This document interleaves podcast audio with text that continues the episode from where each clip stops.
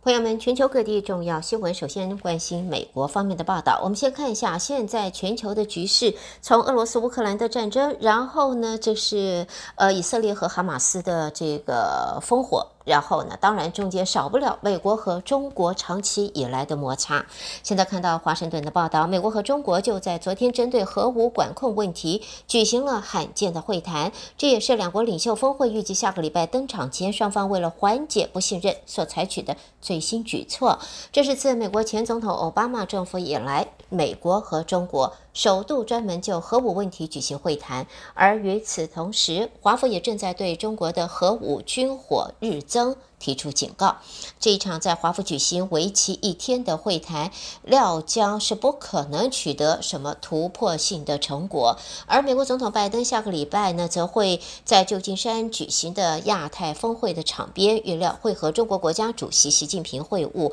这也会是全球这两大经济体的领袖一年来的第一次会晤。美国也派出了负责军控事务的国务院助理国务卿 Stewart 来参与在昨天的这一场会谈。中国呢，则是由外交部的军控司司长孙晓波出席的。另外呢，在现在第二场的拜习会可望就要在近期登场。美国联邦众议院中国委员会民主党领袖克利什纳穆西则在昨天说，美中高层对话相当重要，让美国方面有机会就关切议题表达立场，对话与竞争是可以并进的。总统拜登预期会在11月举行在 San Francisco 的 APEC 领袖峰会场边会晤中国国家主席习近平，这也是他们两个人从去年11月在印尼的巴厘岛会谈后第二次面对面的会晤。克利什纳姆西说呢，在美中高层对话非常重要，唯有透过对话，美国方面才能够清楚传达为什么降低情势，不在南海或台湾采取侵略性的军事行动，有助中国乃至整个区域的发展与茁壮，也才能够传达如果中国方面持续挑衅的行径会面临什么样的后果。他也说，高层对话也让双方有机会做正面的事，例如重拾双方人民交流，促进双边直飞航班等。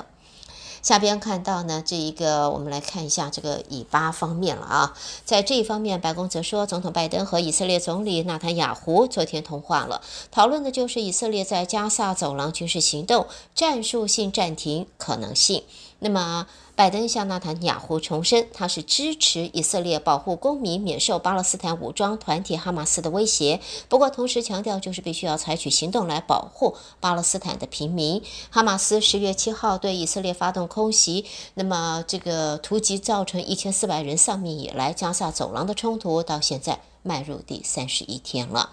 而在加萨走廊的冲突呢，现在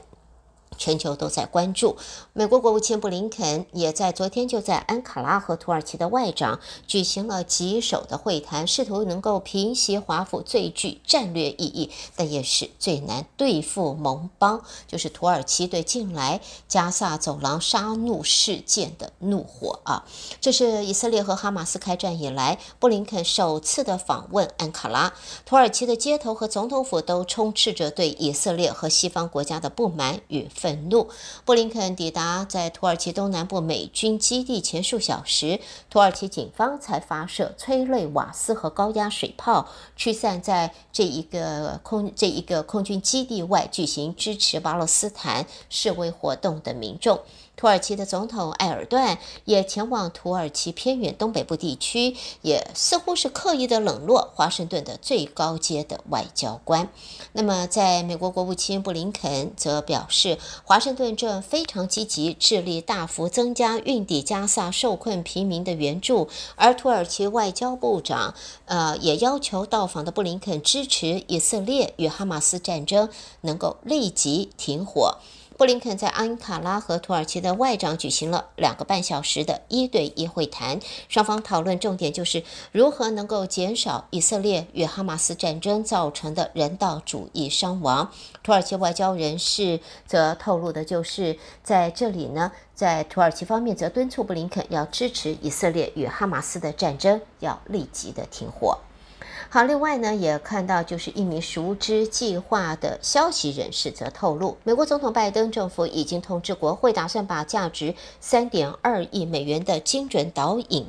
炸弹移交给以色列。这是来自《华尔街日报》率先报道，拜登政府10月31号向国会领袖们发出计划移交这一个炸弹组件的正式通知。这是一种由战机发射的精准导引武器。那么联合国也表示，加萨已经成为儿童墓园，则强烈的要求停火。在现在呢，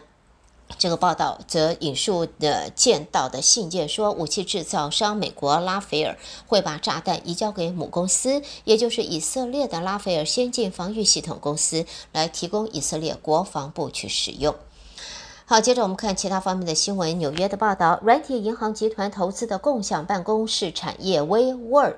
历经了大起又大落，它重塑全球的办公室产业，在押宝企业会使用更多共享办公空间的豪赌黯然收场之后，昨天就在美国申请破产保护了。这个是看它起高楼啊，看它楼塌了的这样子的感觉。WeWork 申请破产也意味着投入了数十亿美元，而且拥有 WeWork 大约 60% 股份的 SoftBank 就是软银也承认 WeWork 没有办法继续生存，除非在破产流程当中能够重新协商价格昂贵的租赁契约。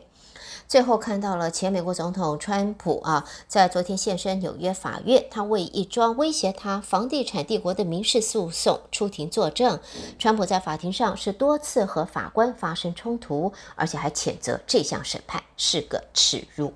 带给大家这是在美国方面的新闻。朋友们，德州中文台，我是胡美健，而接下来焦点就要转到国际新闻方面了，和我继续一同关心来自国际方面的最新消息。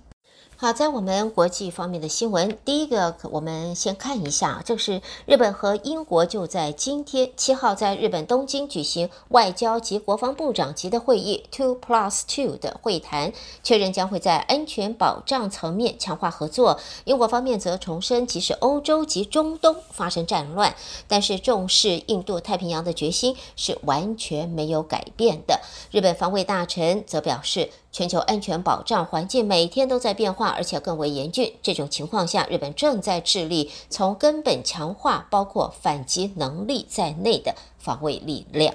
另外 G7 七大工业国集团的外长会议也在这两天在日本东京举行，预计将会针对以色列、巴勒斯坦局势等议题交换意见。身为轮值主席国的日本预计将呼吁暂时停火，致力传达 G7 团结等讯息。在 G7 外长会议11月7号8号在东京举行，会议呢开幕预计呢第二天将会展开一系列讨论，并且发布共同文件。而这也是以色列和巴勒斯坦伊斯兰主义组织哈马斯爆发冲突到现在届满一个月以来 G7 外长第一次的齐聚一堂，紧张持续升温的以哈情势预计也是这一次会议的主要议题。日本外务大臣上川洋子将会担任议长，预料将会谴责哈马斯，并且跟 G7 成员国共同理解以色列有权保卫自己的权利及义务。而谈到了哈马斯在现在也看到以色列总理纳坦雅胡就说，以色列和巴勒斯坦伊斯兰主义组织哈马斯交战过后，以色列将会无限期地负担起加萨走廊的全面安全责任。纳坦雅胡在接受访问时做了上述的表示，他还说，除非哈马斯释放人质，否则加萨不会停火。那么对于在现在加萨的这一个死伤人数的数字，由加萨卫生部通报，到底这个数据可信度有多高呢？以色列和美国是相当的审慎的，也就是很多的 question marks， 这一个问号一个又一个的。不过呢，世卫方面则认为这个数据可信度应该是相当的可靠。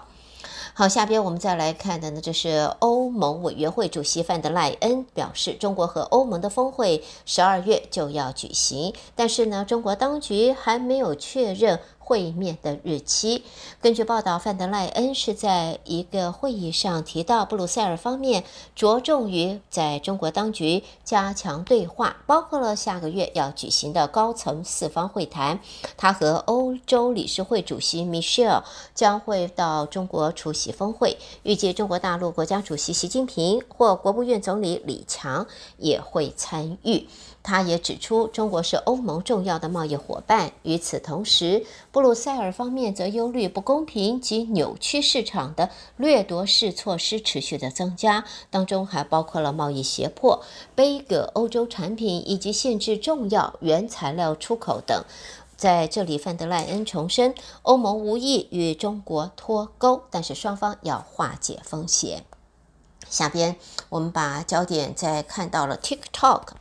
因为呢，在现在负责欧洲联盟内部市场和产业政策的执行委员，他告诉短影音应用程式 TikTok 的执行长， TikTok 必须竭尽全力对付他们平台上的假讯息。指出过去几个月 TikTok 平台推出保护用户的新功能，以及在内容审查、信任和安全方面的投资。那么他与 TikTok 的执行长周受资视讯通话之后，也以书面方式来回复媒体的询问。那么在现在假讯息的猖獗之下，欧盟现在要求 TikTok 执行长周受资要全力打击。下边呢，我们再来看到，这是雪梨，澳洲中央银行、澳洲储备银行在今天把利率上调到12年来的高位，来抑制居高不下的通货膨胀。澳洲储备银行把现金利率向上调升一码到 4.35%， 这也是2011年12月以来的最高水准。那么也是布拉克他9月接任澳洲央行总裁之后首次的往上升息。至于在阿姆斯特丹荷兰方面呢，看到荷兰的谈判特使则表示，因应海平面上升、洪水还有干旱，这个会是联合国气候变化纲要这个公约第28次，就是 COP28 的重要议题。那么他表示呢，这个11月30号在杜拜要举行的 COP28 就会把重点关注在水问题，显示的就是全球已经不得不应对气候变迁的后果了。峰会的主办单位则说，谈判将会围绕水风险与机会，从农业到灾害的预防。另外呢，在俄罗斯方面则看到，这是俄罗斯总统普丁现在决定要参加明年3月的总统大选，这个举动可以使他继续执政到2030年，因为这位克里姆林宫领袖认为他是必须要带领俄罗斯已经要度过数十年来最危险的时期，所以已经决定参加明年3月总统大选。现在看起来他继续连任的这个比例相当的高，应该会继续执政到2030年。好，我们在新闻方面呢，最后我们看到的是，面对中国在区域扩张的压力，美国则资助菲律宾的巴塞空军基地跑道改善工程已经在昨天完工落成，使得各类机种更易于飞行操作，也要借此强化菲律宾和美国两国与盟邦的联合战力。菲律宾和美国空军将可以共用巴塞空军基地的跑道，并且和盟友一起进行联合军事训练和其他的行动，来提高非美两国与盟友的联合行动力。好的，朋友们，带给大家这是在国际方面的新闻。德州中文台，我是胡美杰。美国和国际新闻之后呢，我们在这儿稍微休息一下，稍后呢，朋友们再和我一同关心的将会是来自两岸方面的重要消息。在中国方面的新闻，首先我们看到中国人民银行的副行长张青松在7号就在香港表示，全球投资者对中国经济有一些担忧，包括了经济复苏的步伐房地产市场和地方政府债务的问题，但是他对此表示并不担心。他向与会的国际银行和投资行高层说，对中国经济长期表现的评价应该放在一个长期框架中，如果短期经济指标没有明显的偏离长期趋势，人行是愿意让市场发挥作用，并且呢在必要时调整政策。而且长期而言，他说中国经济稳定向好的基本面并没有改变。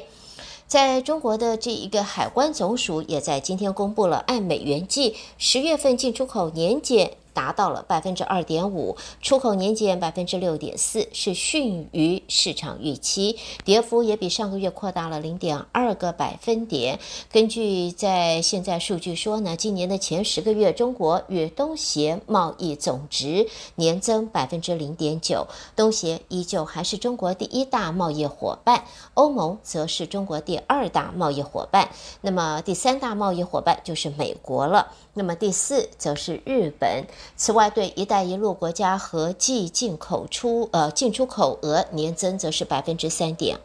进口则下降了 1.8%。而谈到了中美方面的经济啊，可以看到美国政府第一次在中国国际进口博览会，也就是进博会，那么开设了官方的展馆，聚焦的是在食品、农业。中国官媒则强调，农业是中美经贸合作的一大亮点。另外，还有超过200家美国企业参加这一次的展会，规模是创有史以来最大。在新华社也以美国最大参展团到中国参加进博会为报道的标题指出，农业已经成为中美经贸合作一大亮点。另外也引述美国媒体评论强调，进博会被视为全球参与者对中国市场和它增长前景有坚定信心的证明。在报道中说，美国是第一次设立国家级的展馆，聚焦就在农食主题，而农业已经成为中美经贸合作的一大亮点了。接着呢，我们看到在中国的房地产市场，来自外界媒体美国纽约时报的消息，中国已经采取新的经济计划，也就是要加大对制造业的投资，并且还无意出手救房市。上个礼拜公布的数据是显示，中国国有银行已经开始持续减少为房地产行业提供贷款，这是从2005年中国开始有可比记录以来的第一次。大量资金流向了制造业，尤其是在电动汽车和半导体这些快速成长的行业。报道中说，中国房地产业的危机的根源就是在于借债驱动了40年的投机行为，它将房价推高到与租金或家庭收入不成比例的程度。另外呢，也指出银行提供给工业企业的净贷款由2019年前的9个月折合630亿美元飙升到今年前9个月的6800亿美元哦。增加贷款的部分用于发展半导体行业以及电动汽车制造和造船等行业。下边我们再看到呢，为了要消除外界对雄安新区的疑虑，并且吸引人才的进驻，来自北京的报道看到，中国官方就在今天发布了奖励人才及重点企业进驻当地的雄才16条，其中顶尖科学家进驻者将会给予就是生活补贴以及最少60平的住房奖励。这个在现在呢，雄才16条是针对顶尖人才、技能人才、青年人才等各类人才引进以及重大平台落地奖励等方面发布的16条政策措施。下边呢，我们看到中国商务部宣布要加强稀土的出口管理，把稀土列入了实行出口报告的能源资源产品目录，也要求外贸企业出口相关产品时必须要履行资讯报告义务。商务部呢发布了相关的调查制度通知，那么对外贸企业经营者在进口的这些产品时，这应该要履行有关进出口资讯报告义务。中国由8月1号其像就是钾和锗这些半导体材料实施出口管制之后，不少人担心下一步可能把管制目标锁定在稀土。外界则认为，现在发布的新规虽然不直接管制出口，但是加强稀土出口管理的这一个举措了。最后看到来自香港的消息，国际金融领袖投资峰会7号就在香港举行。主管财经金融事务的中国副总理何立峰发表了视讯讲话，强调香港是推进粤港澳大湾区建设高质量共建“一带一路”的重要平台。他也提到了中共20大描绘了香港长期繁荣稳定的美好未来，希望香港充分发挥优势和特点，巩固提升在国际金融领域的地位，融入中国发展大局。朋友们，带给大家这是在中国方面的报道。德州中文台，我是胡美杰。下边我们要把焦点转到就是台湾方面，将由台北新闻主播接棒为朋友们播报。我们继续一同关心来自就是台湾方面的重要新闻。德州中文台的听众朋友们，大家早安，我是李自立。台湾方面讯息，我们今天首先为您报道的是，蔡英文总统今天出席2023台湾投资高峰会时表示，吸引全球的企业投资台湾一直是政府重要的目标。未来面对后疫情时代的挑战，政府会持续协助产业调整体质，强化韧性，也会继续健全投资环境，让全球不仅看好台湾，也希望让投资台湾成为国际市场的主旋律。总统说，那么未来在面临疫后时代的挑战，政府也会持续的协助产业调整体质，强化韧性，也会继续健全投资环境，让全球不仅看好台湾，也希望让投资台湾成为国际市场的主旋律。总统特别提到，台湾新创的发展是一步步累积的。国发基金从2017年开始推出创业天使投资方案，到现在已经投资了241家新创，带动投资超过了119亿元。台湾的新创从2015年的2300多家成长到7400多家，新创获投金额已经从2015年的8.4亿美元大幅的成长，去年已经超过了22亿美元。针对澳洲总理艾班尼斯访问中国是否影响台澳关系的问题，外交部今天表示，艾班尼斯行前表示，澳洲将秉持在可行处合作、必须之处反对的原则，同时根据澳洲国家利益处理对中关系。而台湾与澳洲之间存在6大共同的利益，所以澳洲政府虽然想稳定对中关系，却不意味因此会限缩跟我国的交往。同时期，澳洲政府进一步的正视并维护跟台湾的共同利益跟价值。外交部发言人刘永健说，外交部将持续密切关注相关情势发展，并再次强调，澳洲政府目前对中国虽是稳定双方的关系，但这并不意味澳洲因此限缩与台湾的交往与合作，呼吁澳洲政府适时向中国传达反对片面以武力或威胁改变台海现状的立场。台湾期盼澳洲在稳定与中国关系的同时，仍正视与维护与台湾的共同利益与价值。根据劳保局最新的精算报告，政府如果不拨补，劳保到2028年将面临破产命运。行政院长陈建仁今天在立法院答询时表示，政府会负最终的支付责任，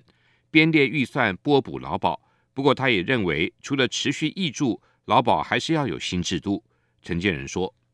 如果我们这个劳保的制度不改变的话呢，那可能未来要维持8000亿，政府要挹注的这个金额就多了，所以呢很可能除了政府挹注以外，为了要达到政府负最终支付责任的时候呢，可能劳保还是要在某个程度上需要有一个新的制度来改革。以上就是我们今天提供给您的台湾方面讯息，我们把现场还给主持人，明天再会。